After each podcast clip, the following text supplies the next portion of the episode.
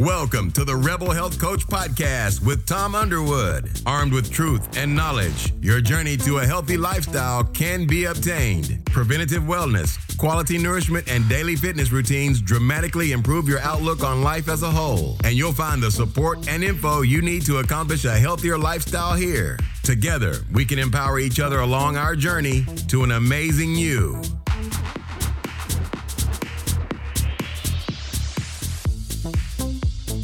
Good morning, good evening, good afternoon, whenever you may be listening to this show.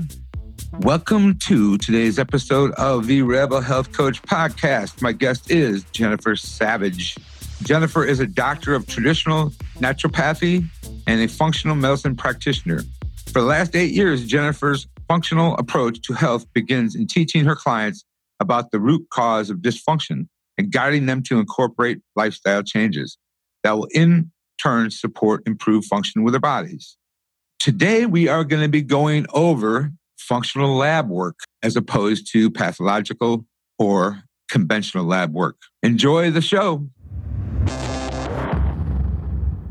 Welcome to the Rebel Health Coach Podcast, Jennifer Savage. How are you today? I'm great, Tom. Thanks for inviting me on. Oh, absolutely. Thanks for joining me. This is a topic that I have been wanting to do for a long time, and I just haven't got around to it. And then after reviewing a lot of blood work the first part of the year about patient labs and other labs, and I was like, I got to do a podcast on this because I get the same answer every time I ask the person, every time they send me their labs. Well, my doctor said I was normal. That's a frequent occurrence in my own practice. Yeah. So basically, you and I both know lab work is always just a single set of information from a single point in time. It really never gives us a complete picture of everything that's happening in our bodies. It's just clues. It's just clues that we're looking at. So exactly. Mm-hmm. What exactly is blood chemistry testing? Well, blood chemistry testing is a way to measure the different chemicals in the body. And that would be things like enzymes, electrolytes, lipids or fats, hormones, proteins, different levels of the nutrients that we require to have our body run properly. Okay. So, and then when we look at the testing, they are recorded in values that we see in different levels in the body. And these values utilize a reference range to determine if they're in a certain position. Okay. Now, you and I both also know there's 2 points of view on lab work, on blood chemistry tests. Mm-hmm. We have the functional medicine or functional blood chemistry analysis, or the functional view of it. We also have the allopathic or pathological blood analysis that the conventional medicine uses a model. What is the difference between the functional blood chemistry analysis and the pathological blood analysis? Well, they do have two different uses, and both are actually very important, very critical, you know, for determining the health of an individual. So conventional medicine relies on blood chemistry testing for diagnosis and to determine if there's disease present in the body. Functional medicine, on the other hand, is looking to use lab testing just to view imbalances that are in the body. So, because functional medicine relies on supporting the body as a whole, these imbalances can show us different areas of the body that really do need to be supported at that time. Okay. And let's before we dive into this next question, what is the difference between normal levels and optimal ranges? Well, this is all going back to the reference range. So to truly understand, what a normal level is, we're relying on the reference ranges that each of the labs assigns to these blood chemistry test results. And they're going to be, ranges based on population.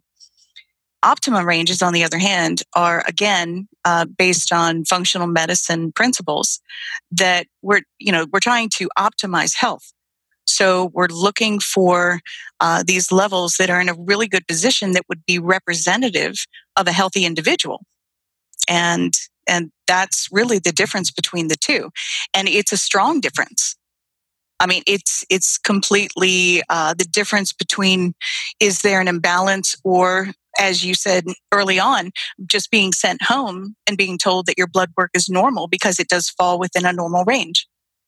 Why don't most allopathic physicians or your primary care physician or your healthcare provider embrace these functional ranges or the optimal range? Well, again, we have to go right back to the reason that they use them to begin with. They are looking for disease. They are looking to make a diagnosis. So if these blood levels don't fall outside of the normal reference ranges, then it's basically there's nothing to see here. You know, so that's why they can overlook that. Functional ranges, on the other hand, we're not looking for disease. And I want to be really clear about that in functional medicine. We're not looking to treat or diagnose, but it's understanding these imbalances in the patterns that we can see in those optimum levels. So these levels are going to be a lot tighter than a normal reference range, a lot, many times closer together. Okay. Let's go to this is a question I get asked a lot also in my practice is where do they come up with these reference ranges? Well, that's a really good question. I spent a lot of time investigating that because I have to explain it to my clients.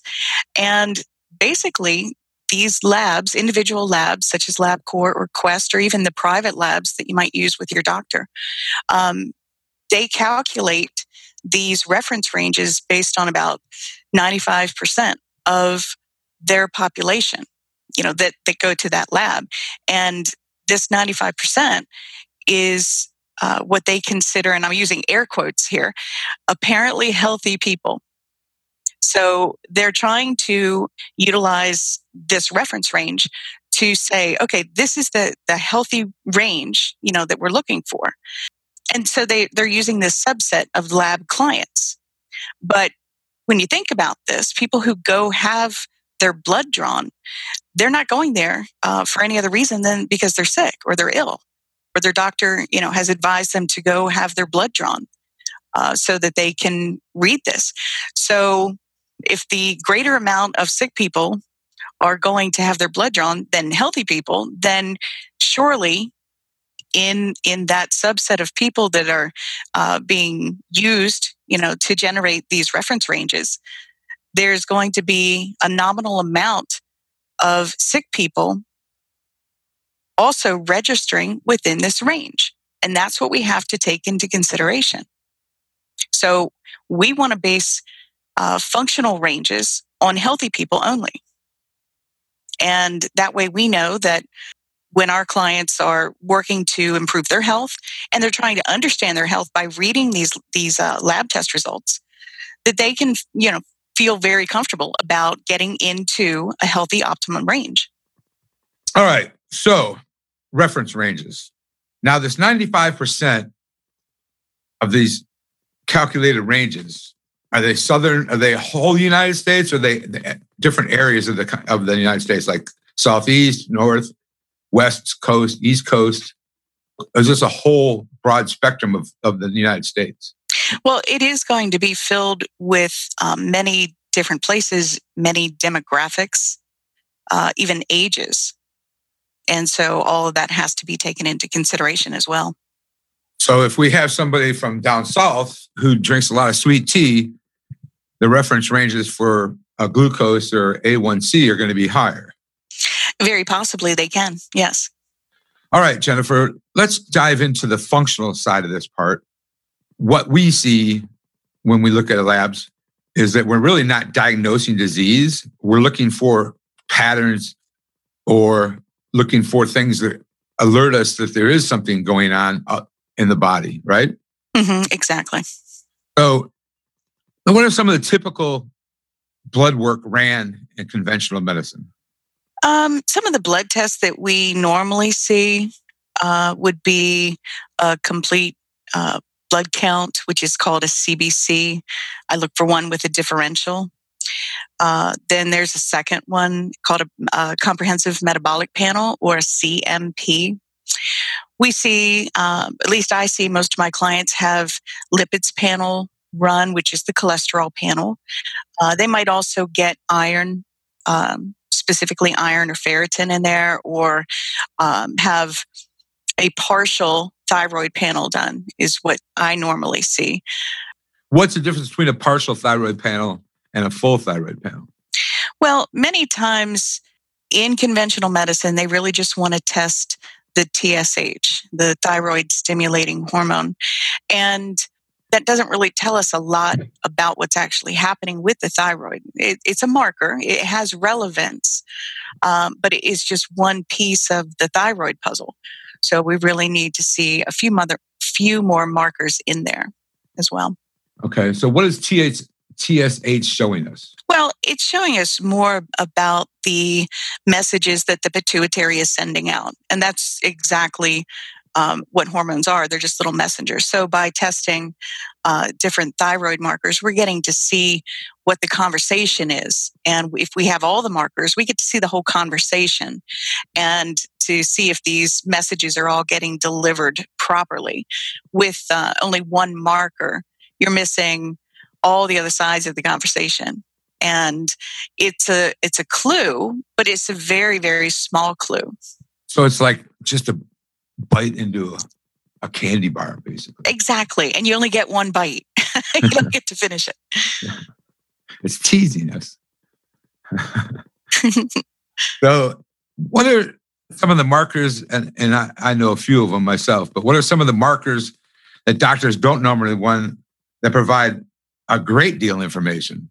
Well, you know, when you back up to what we were saying earlier, looking at just a reference range where doctors are using this as a way to lead to like a diagnosis or disease treatment.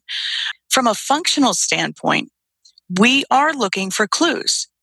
We are looking for patterns where we can take more than one marker and put it together and have it make sense.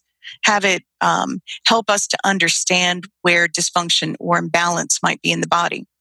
So in order to do that, there are markers that I personally like to see. And those markers, one would be CRP, which is C-reactive protein. We don't see that very often, run in a standard blood test by the doctor. I have never seen that. When clients send me blood work, I've never seen a CRP on there. Mm-hmm. Yeah. And that really, it's a general level of inflammation, but it gives us an idea of whether inflammation is in the body or not. And so that just helps guide us along. Right. Another one would be GGT. That is an enzyme that it's produced in a lot of different places in the body, but we use it as generally a liver marker. Okay. Now, it's interesting because this marker, if it's high, then we know that this is reflective of something happening in the liver, around the liver. But if it's low, it doesn't represent the liver. It represents more of a nutritional insufficiency to me, specifically B6. And so, again, having that on the testing just adds to this big picture of, what we're seeing when we're looking at this health picture of the client. Another one is insulin. Insulin, I've never seen it on a test, just run. I see glucose, but that's about it. But insulin gives us a lot of background into what's happening from a glucose dysregulation point of view. And just like needing all the thyroid markers, we need that insulin marker to correlate with the glucose marker. And then another marker would be the hemoglobin A1C marker. So those three make a nice little picture about what is really happening with blood sugar and helps us to understand that better. Okay, another thing that I want to mention about the GGT, first of all, I'm going to probably butcher this, but matter of fact, I'm going to let you try and butcher it. No, I'm just joking. What does GGT stand for? It's gamma glutamyl transferase. Oh, good for you. I was like, every time I have to say that word, I'm like, it's interesting though. When my mother's been in and out of the hospital recently, and my sister has been having some issues also. And I said, have the doctor run a GGT because there's some issues in her liver area. Mm-hmm. And the answer that she gave me was they wanted to know, she was at the doctor's in front of the, and she texted me, and he wants to know what a GGT is. And yes. I'm like, I said, you might want to leave that doctor and find another one. Yeah, not a popular marker. No, but with somebody with a not so good lipid panel, that's a very important marker for us to look at. Mm-hmm. It is. It is. But again, you know, doctors are relying conventionally on this telling them, is there going to be disease? Does disease show up? Does a diagnosis for a disease show up? And because that's not the way we work. I mean, our roles are completely different. And that's why the GGT is so common to people who practice functional medicine, not so much in the conventional medicine world because of the two different uses and two different roles. Exactly. You know, same thing with A1C, insulin, and glucose. You know, very rarely will you see a hemoglobin A1C on somebody's labs. Not very often. Yes, that is very rare. And that's a very important marker because glucose is what is happening in your blood sugar levels at that point in time, correct? Exactly. And A1C gives us a much broader view. It follows the life of the red blood cell. The red blood cell lasts between 90 and 120 days. And glycation or sticky coating builds up on those cells. So we're able to tell from the A1C basically about any type of sugar dysregulation that might have existed over the last 3 months. Exactly. So if I've looked at somebody else's lab work a couple weeks ago, and he went in for a fasting blood work. So at that point in time, his glucose was low because he was fasting. So I didn't have A1C or insulin. And I was like, okay, there's something else going on here that I'm not seeing. So I said, can you go to the back? You know, I sent him to my lab company that I use and said, go get an A1C for me. And sure enough, it came back. He was a diabetic. Oh, absolutely. And see, this is the value of being able to explore patterns. You know, again, even though we're not looking for a diagnosis, we can see a lot of dysfunction. Right. And, you know, if it's something that needs to be addressed by a doctor, then we're able to say to our clients, hey, you need to talk to your doctor about this. You need to bring this up. So. Exactly. And I think what people out there listening need to know is this is your body. And these are your labs for that body you live in. You need to ask for some of these markers we're mentioning and ask them to be run. You're paying for it anyway, ultimately. So like A1C for sure. If you're doing a fasting blood work, there's no reason not to run A1C. I absolutely agree with you. And all of these, whether the doctor knows about them or not, they are common markers in blood drawing. So if you're sitting there filling up tubes, you may as well withdraw these markers from the blood that you're giving, you know? Absolutely. Yeah. I encourage my clients to get as many markers as they possibly can. A lot of them work through their doctors, and I just provide them a list, you know, of what I'd like to see. And honestly, for most of them, their doctors are very accommodating. So they will try and help them get whatever markers they can. I've run into the situation, as with my sister, when I told her to get a GGT, they wouldn't do it. They said no. Yeah. In some cases, I think there's a lot of bureaucracy that prevents doctors from being able to fulfill certain types of requests, whether it's through them, through the lab, through the insurance company. There's usually, a reason that they have for not being able to do it. Exactly. I agree with you 100%. And lab or insurance companies, even though you're paying for it ultimately,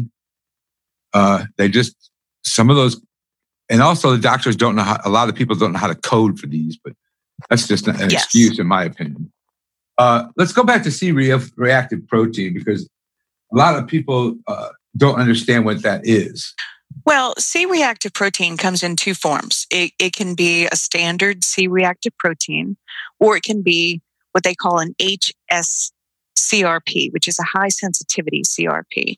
And that is going to be a much tighter, smaller range that is more reflective of heart health than just a regular CRP, which is just, as I mentioned earlier, just standard inflammation markers. Let's go a little deeper now. Let's do let's talk about red blood cells for a minute and the value as opposed to serum level. Okay. So some people have heard of RBC values, red blood cell values. And one of the main things that we want to see from a blood chemistry test is what level do you have in your body of nutrients, vitamins, minerals? You know, how are those levels? Because all of these things are necessary for you to actually have optimum health. So if you have insufficiencies of these nutrients in your body, that's going to be a big clue why you might not be feeling so well. So we can utilize red blood cell testing for a lot of different minerals that this tells us if they're actually in the cell or if they're in the serum in the blood. And being in the blood obviously doesn't tell us if it's in the cell and working for you. And that's an important piece of the picture. So when possible, I like to have my clients get as many RBC values as they possibly can. I was thinking about when you're talking there about another marker that we don't see a lot of, and that would come in here into play here is magnesium. A lot of doctors don't run magnesium. Yes. Yeah, absolutely. And that's specifically one that we would really want to see on an RBC value. I do see it on blood on occasion, but again, that's just a serum value. So I really don't know if it's in the cell or if it's just kind of hanging out there. Exactly. And, you know, the thing about the RBC value is just as we spoke earlier about the A1C, we're talking about red blood cells here. So they have a life, you know, a 3 to 4 month time frame. And so we're really getting an optimum view of these levels that are in that particular body over the course of time. So using RBC really does provide us, you know, a good average over that 3 to 4 month time frame. Why should we consider blood testing, and how often do you recommend you get it done? Well, I have a strong passion about using blood testing. One of the reasons is because, you know, we don't have to be biologists or any special scientist to understand these basic markers. The information I'm sharing with you today didn't come from me. I didn't make it up. You know, I use a resource, Dr. Dicken Weatherby. Yep. And, you know, he, as a doctor, plus many other doctors, have given information that have set this in place to understand the functional values, you know, and the optimal values that we're looking for. And so I get really impassioned about people being able to empower themselves and understand their own health. And there's a lot of people out there that want to understand, you know, what these symptoms that they are having, what do they mean? Why do they have them? And I feel like a lot of people are kept in the dark. And I don't think it's intentional. And I don't necessarily believe that it's meant to happen this way. But this is how things have been done for so long.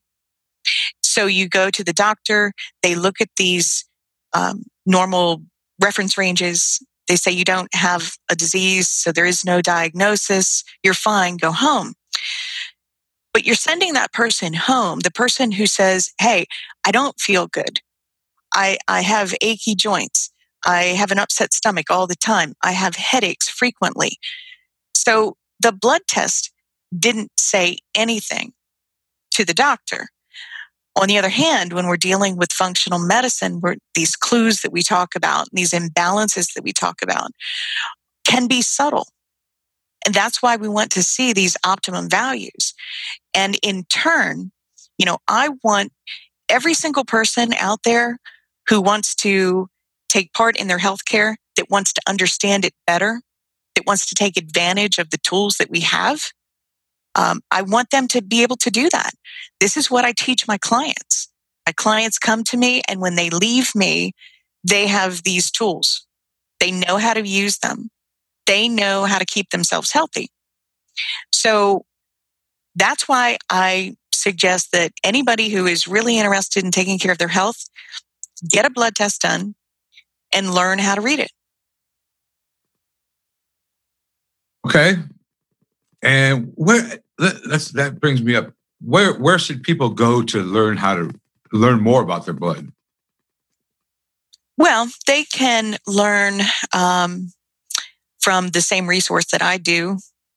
And again, that's, you know, Dicken Weatherby. Dr. Weatherby has at least one book that I know out that deals with understanding blood chemistry ranges and markers.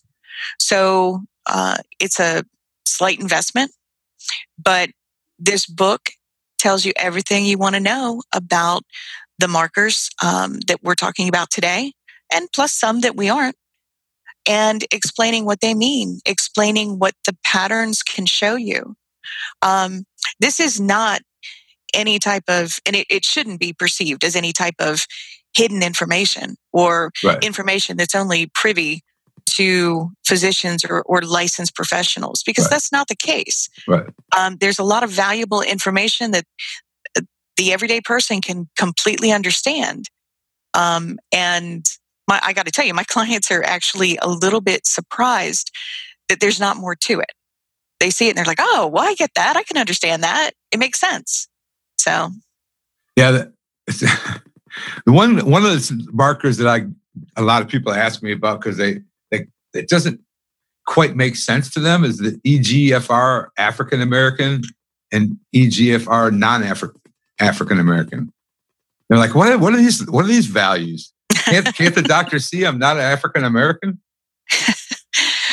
Well, and of course, you know, the values are going to take into consideration the specifics, including, you know, like the demographics that we talked about before. Well, so for the listeners, let's go into this. What is the eGFR used for? Well, eGFR is reflective of kidneys. Right. So we're looking. Oh, and I want to say something before I go on with that thought. Absolutely. We're talking about individual markers here because we're trying to educate the listeners about the different markers. But we never look at one marker to mean anything very specific or significant. You know, in the world of functional medicine, we're always looking at these patterns. And it's always going to be more than one marker that is coming together to lean us one way or another about things that we might see.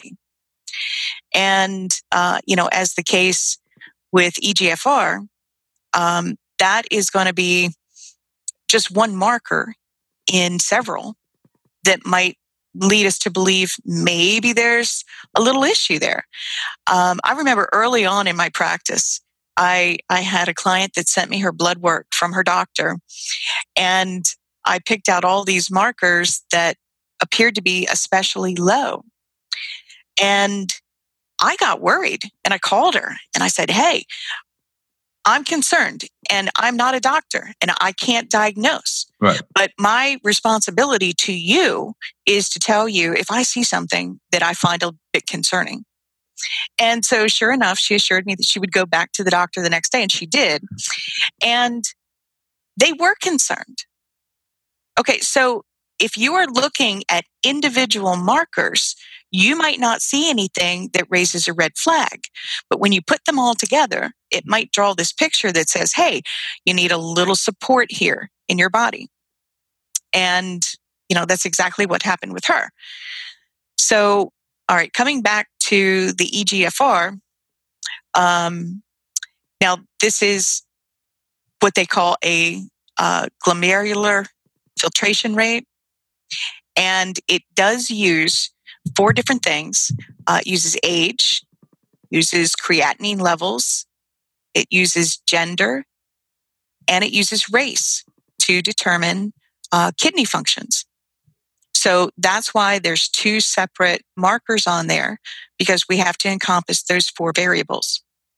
Exactly. And so really good for us as functional medicine coaches that to look at, because it tells us a little bit about what's going on in your kidneys. Correct? Mm-hmm. It does. And it could also be nothing. Right. And that's the value of pulling all these markers together into a big picture. Well, this is like putting these markers together is like putting a puzzle together. It is. It is. And, you know, you mentioned early on in this program that they're just a picture in time. And that's very true. If you're a little dehydrated and you didn't drink some water before you went in to have your blood drawn, then you might have several markers that we might consider a little bit out of balance, but it could be something as simple as dehydration. Exactly. And it's something that we, you know, it's like I said, if you go in fasting, your glucose might be low. But if you don't check your A1C, you're not going to find out where your sugar levels should be. If you have some kind of diet, of course, there's other markers in there that will show us they're leading towards being diabetic. It could be in the pre-diabetic area. But if A1C really helps us see, look, I mean, it really helps us evaluate where you are. Well, it can. I've seen some that provided a really good resource because it seemed like it didn't fit in with the pattern. So that also gave us clues into how quickly or how slowly these red blood cells were turning over. Right. So again, it might not fit perfectly into the pattern to use the three, but it is going to be significant when it stands out by itself. It doesn't make any sense. Right. And it just leads you to another place to investigate. Let's go back to TSH or thyroid panel and TSH. What are some of the markers you like to see for thyroid health? Well, I like to see them all. There's 10 markers, and right. I do use a testing facility that I'm really happy with, and they capture all of them. So that's always a good place. But just to cover the very basics, we want to see TSH, we want to see free T3, free T4, and reverse T3. That can, you know, give us some clue as to what's happening there, which actually leads us to other clues within the body. All right, let's talk about where services are available to request your own labs. Well, the one that I like absolutely the most, because in all honesty, functional medicine is very new and upcoming, but it is also being paid out of pocket. So my clients, you know, I'm looking to help them get the most benefit at the least cost. So I found this lab. This is run by a doctor, put together by a doctor, and he's acting as an intermediary between the client and LabCorp. And he was able to get some great pricing. And so this is a lab that I speak very highly of, and it's called BLTSystem.com. And that's like bacon, lettuce, tomato system.com. And this is open to the public. You go there, you get the best price. And, we talked about a CBC with a differential and a CMP, and you can get both of those, which has many markers on there, 25 markers or so, and you can get them for right around $25 total. You know, so that is an extremely cost-effective way to keep track of what's going on in your health 2 to 4 times a year. You know, you can test and keep tracking this. There is another one as well, and they have great customer service, and that's mymedlab.com. Yep.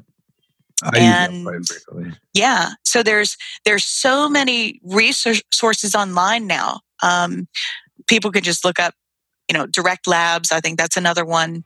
I'm comfortable, you know, with the one that I use, but I think that it's important that your listeners know that they do have the freedom to go get their own lab testing, and it gets sent right to them.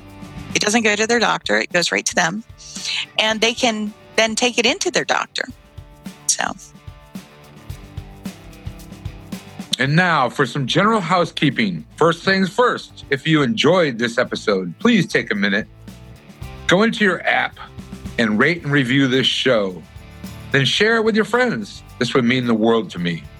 Next up, to join my mailing list for newsletters and other emails, text RHCP, Rebel Health Coach Podcast, RHCP to 22828. Again, text RHCP to 22828. I promise not to send you endless emails. Believe me, who has the time for that? Now, to grab a free 20-minute consultation with me, go to my website, and on the homepage, at the bottom is a red button that says Book Now.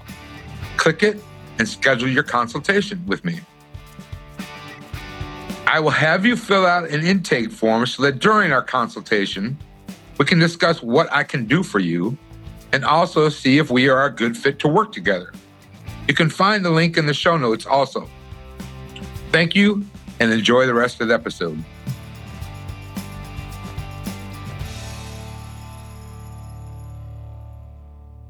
I'm on the BLT system website right now. Uh-huh. And this is it's a good price for a comprehensive lab panel, which includes almost everything we're talking about in today's show. 72 markers. Is $199. Yes. The only thing I have to add in to that one is insulin. That's it. Covers everything else. It's crazy. Mm-hmm.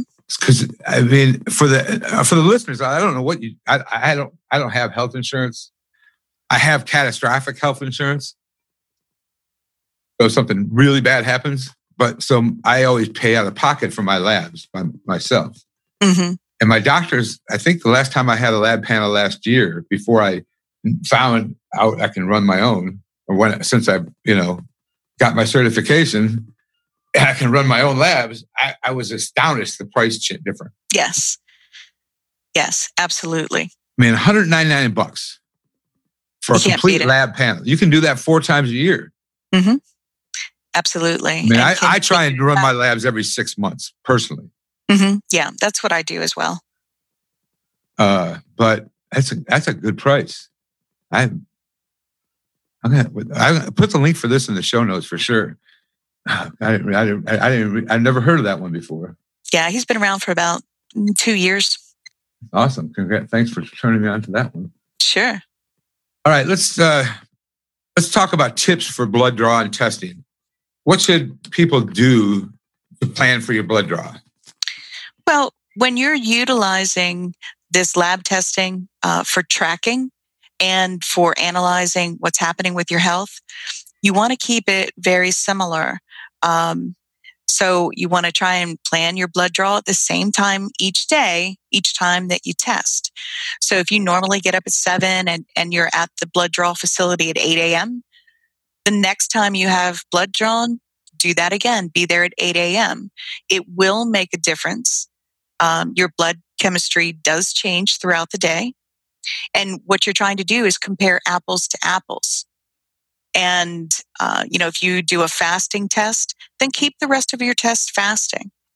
Fasting is going to be necessary for things like a glucose panel, insulin, hemoglobin A1C, any type of cholesterol panel.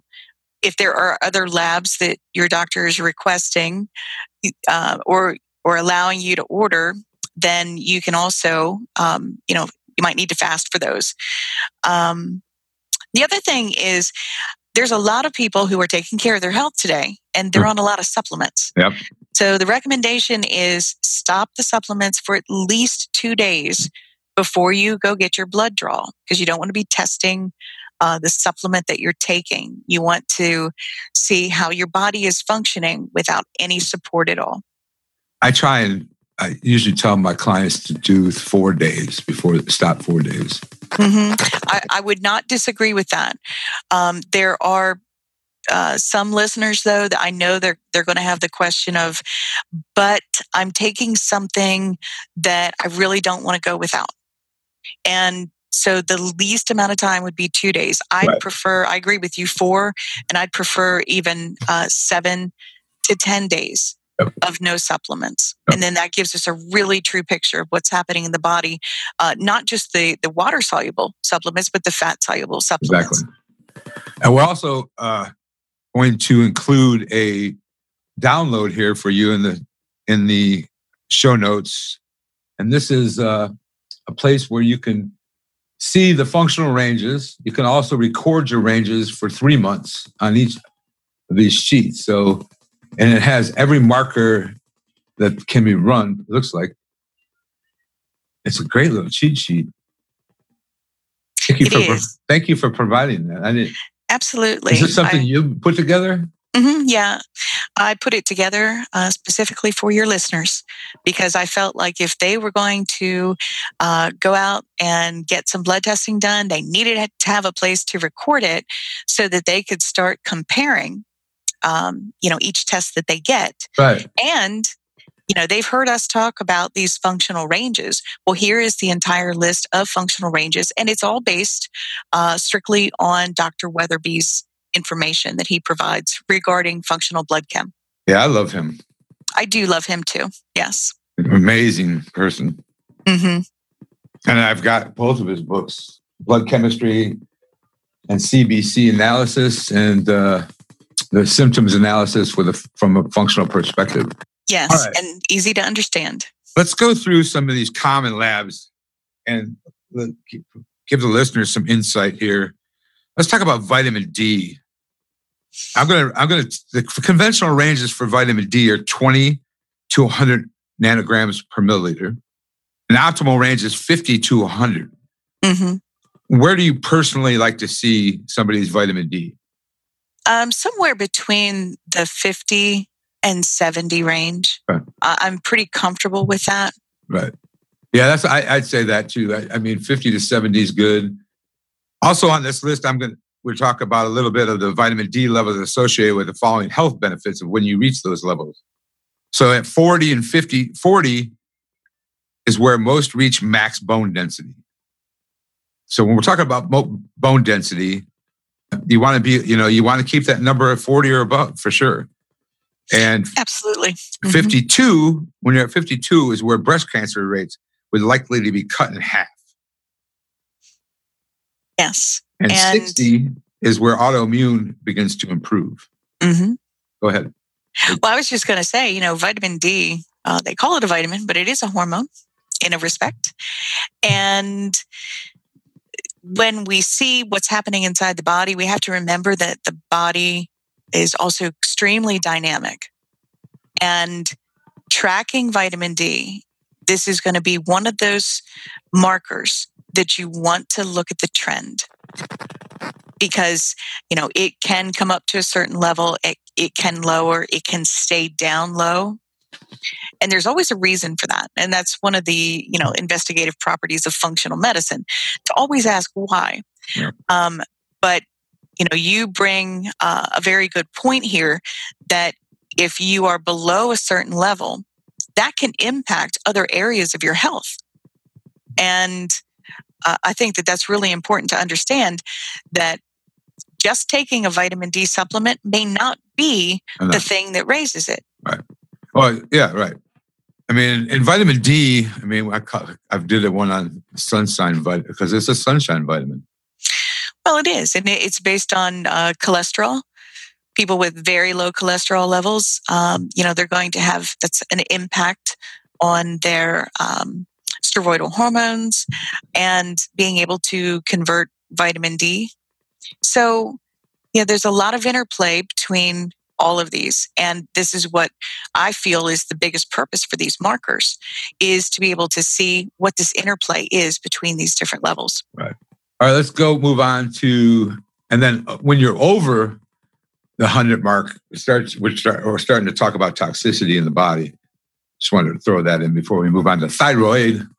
Let's talk about thyroid hormones. We talked a little bit about TSH, free T3, free T4, and reverse T3. What are some of the ranges here, Jennifer? Well, a conventional range, which has really been around for a long time, is the 0.40 for the TSH to 4.5. Okay. That's pretty standard. Now, an optimum range, specifically one that Dr. Weatherby recommends, is 1.3 to 3.0. I personally have a tighter range than that.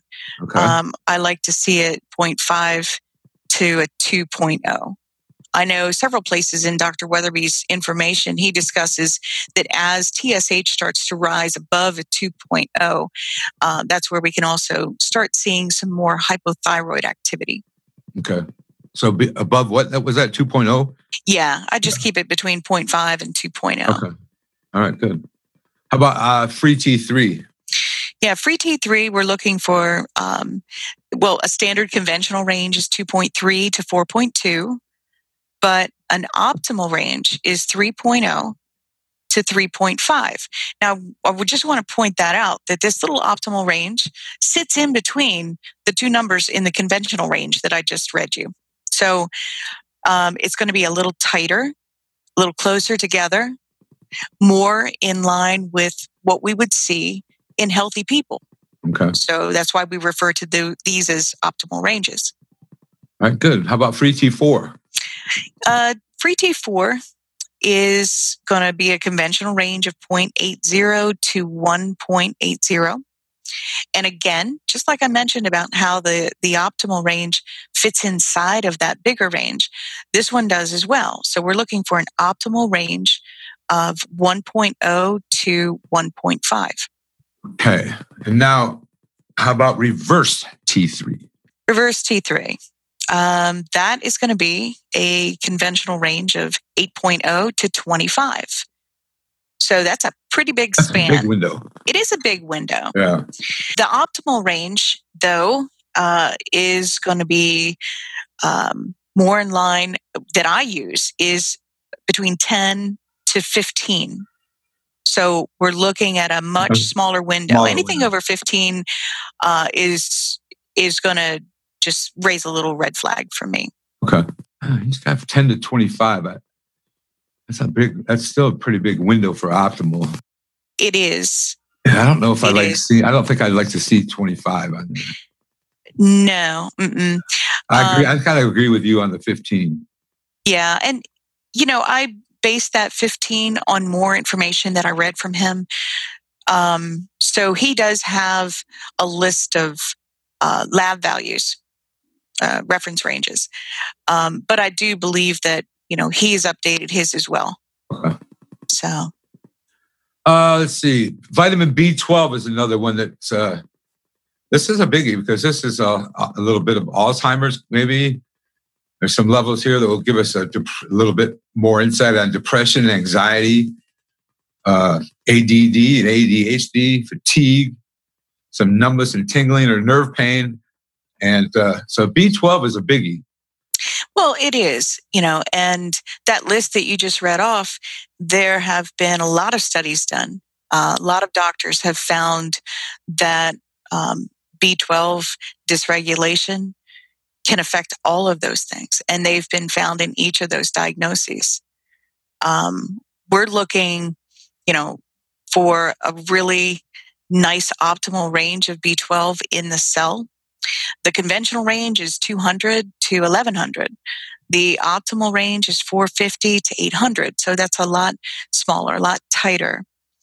And B12 is such a vital component to keep our body functioning. When we talk about our metabolic pathways, the B vitamins are cofactors in many different processes. And so being low on B12 is naturally going to decrease the ability for your body to function as optimally as it can. All right. That's good stuff. Good stuff. If you don't mind me adding, we're talking about the values from a serum value to an RBC. So when, you know, these ranges that I just read to you, just they're serum values. So there is another test that can be done, and it can be done through blood or through urine, by the way, the methylmalonic acid test, MMA. Oh, yeah. And this is going to tell us what's in the cell. And it is a truly accurate marker and truly accurate way of determining, well, where is that B12? So I see this on occasion, you know, where it's very, very low and the serum could be high, you know, and so that's the discrepancy. And that is exactly why we need all the clues that we can get. Yep, exactly. That's a good point you bring. That's a good point on MMA. I'm glad you brought that up. All right, let's talk about mean corpuscular volume. Well, yeah. Now, see, that's a really cool serum way to understand a little bit more about what the B12 is doing in the body. If you don't have the ability to run an MMA test, then you could look at what the red blood cells are doing. Right. And that's going to give you an average or at least a clue into what your B12 levels might be. So the conventional range is 80 to 100, but the optimal range for this MCV level is 82 to 89.9. So anything over that 89.9 is going to be indicative of a lower B12 level in a cellular space.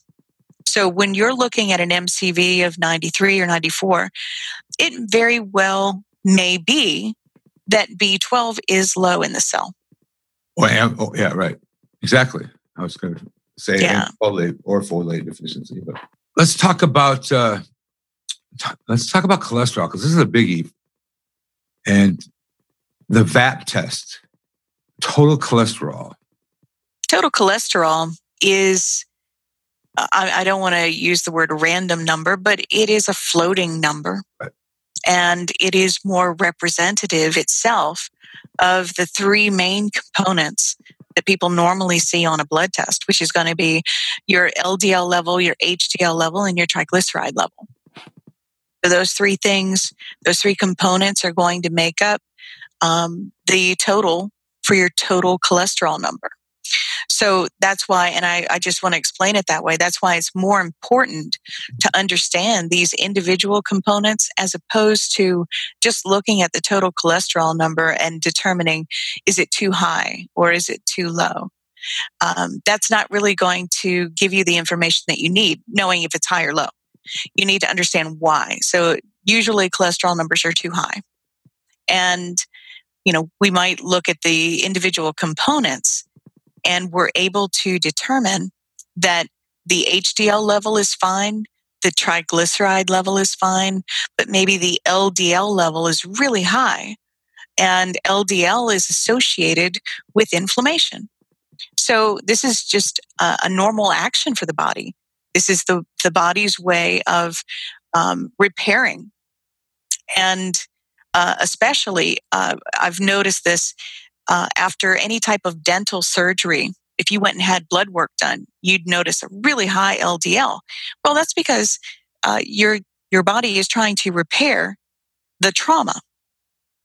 And so this is not anything out of the ordinary. And then, you know, a few weeks later, LDL comes back down into range. So don't be fearful of the LDL. Use it as data.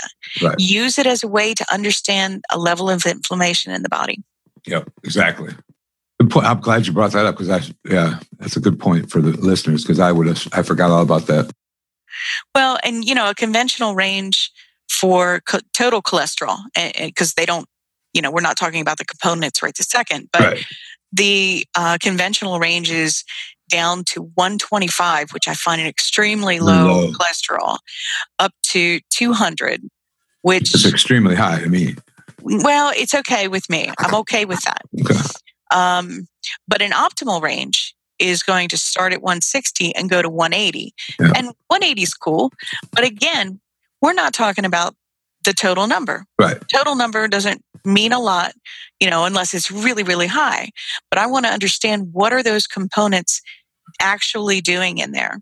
And I mentioned earlier about when we were talking about vitamin D, about the benefit of cholesterol. So if you have a very, very low cholesterol level, you are going to have an issue potentially with converting these steroidal hormones because they are dependent on cholesterol in order to make them. So we're talking about pregnenolone, cortisol, DHEA, progesterone, all of these hormones that are, you know, we're relying on to work responsibly in our body. Well, they can't do that when we don't have the amount of cholesterol that we need. Good point. Let's talk about blood sugar. That's another important one. I tried to pick the important ones. Well, blood sugar is huge.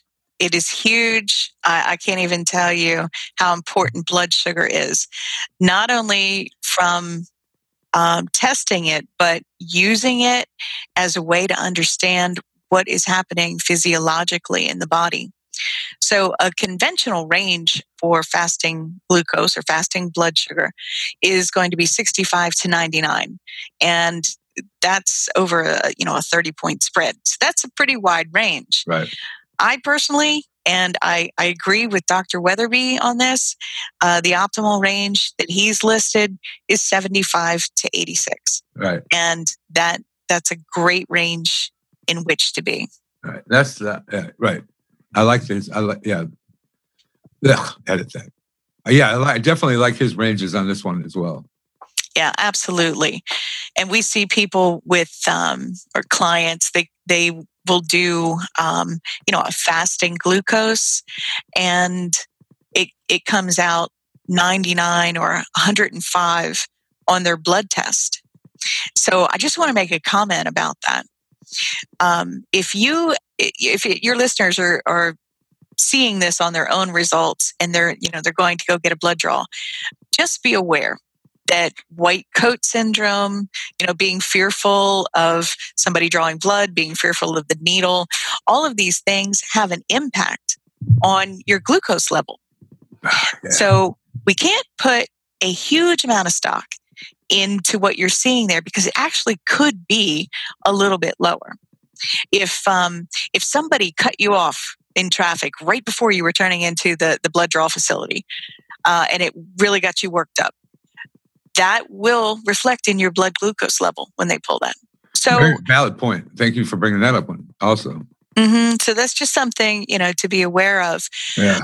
People who have a trend, if they have 3 blood test results and they see that their glucose is all fairly elevated, like 105, 106, usually to that client, I'm going to recommend that they get a glucometer. And this is much like going and getting a blood test because the glucometer is simply a way to test their blood at home, test their glucose, right? And it provides them data about what's happening in their own body. And that's what people want to understand. Yeah, that's a good point. Let's talk about the hemoglobin A1C and fasting insulin, and we'll move on to the last one. Okay. Well, the hemoglobin A1C, as we mentioned earlier, is going to be an average over 3 to 4 months, the lifetime of that red blood cell. And the conventional range for that goes from 0 up to 5.7. That's a pretty broad spectrum there. It is. And I think on most lab results, they even give you a breakdown of where they themselves will diagnose diabetes based on, which level you have of the A1C. From an optimal range, we're looking at 4.6 to 5.5. Yeah, that's a good one. That's a sweet spot there. Yeah. Now, fasting insulin, it tells us so much really about what's happening, not only with the glucose, but with the pancreas, and what's going on with our food that we're eating, delivers, a lot of great clues. Now, the conventional range is 2 to 19. An optimal range much tinier, 3 to 5. Okay. So I really would like to see that insulin be no more than 5, but not less than 3. Now, it can be very confusing because, again, I have to state this again. This is a huge range. Right. If your insulin in a healthy person, if insulin is between 3 and 5, how can 19 ever be good? Right. Well, it's a huge clue. You know, there's definitely something happening with the glucose regulation. How about ferritin? That's the last one I've got here. And this is another important one that we often... Well, it is. Ferritin is the partner to iron. It is the form of iron storage. So you can't just look at an iron level and really see the whole picture if you do not have a ferritin level as well. So, you know, it could lead us to believe that there is an insufficiency happening there if we see a very low ferritin. Again, our job is not to diagnose or to look for disease. We're looking for these imbalances. And when we see them, these are the clues that, you know, help lead us to find what might be happening. Right.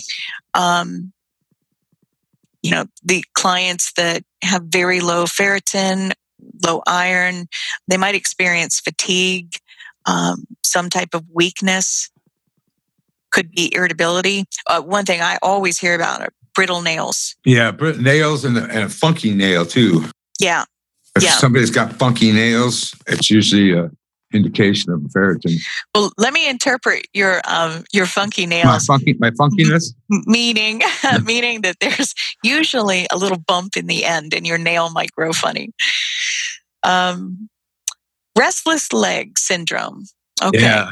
Not getting involved, you know, in any type of diagnosis, but we hear a lot about restless leg syndrome. A lot of commercials on TV about it too.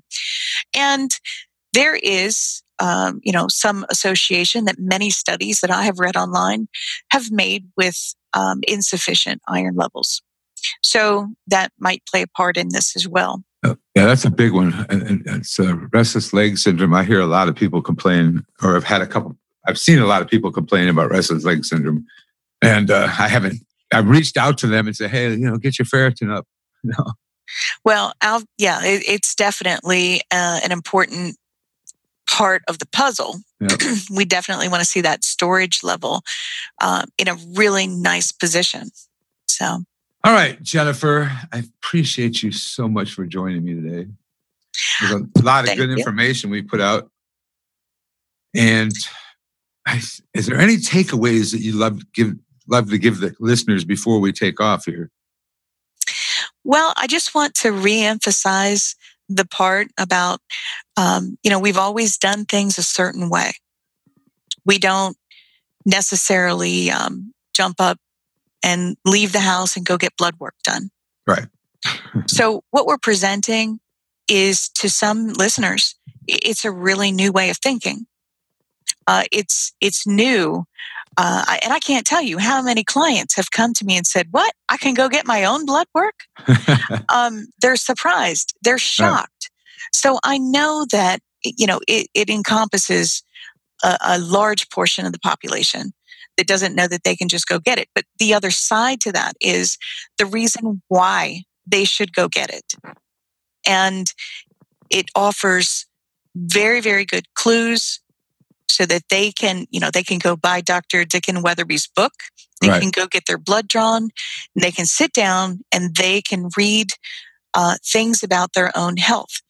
This is different than looking at this, you know, from a normal open reference range right. to looking at optimal levels for that individual. And that's a big difference. So if you want to know about your health, go get some basic blood work done, get Dr. Dicken Weatherby's book, and there's going to be a lot of clues there for you to improve your health. Yeah, that's a good book. It really is. I like all his writings, though. I like his website's cool, too. Yes, it is. a lot of good information. All right, Jennifer, one more thing. And I ask this of all my listeners. If Jennifer had an hour or half an hour to an hour to just relax, what album or artist would you listen to? Okay. First thought, Three Doors Down. Oh, okay. Yeah. I love Three Doors Down. I do too. Okay, good. They're not necessarily relaxing. No. But, music feeds the body. It does. Yeah, it does. So, yep. It definitely is it's good. All right. Thank you so much for joining me. And hey, Tom, thank you. Time out of your day. And no, it was a pleasure. I welcome any chance to sit and converse with you about functional medicine. Thank you for joining in today with the Rebel Health Coach, Tom Underwood. And be sure to subscribe to the show so you can catch all the episodes. With desire and commitment, you can implement a lifestyle of wellness and fitness. For the support, encouragement, and tools you need to be successful, visit tomunderwood.net.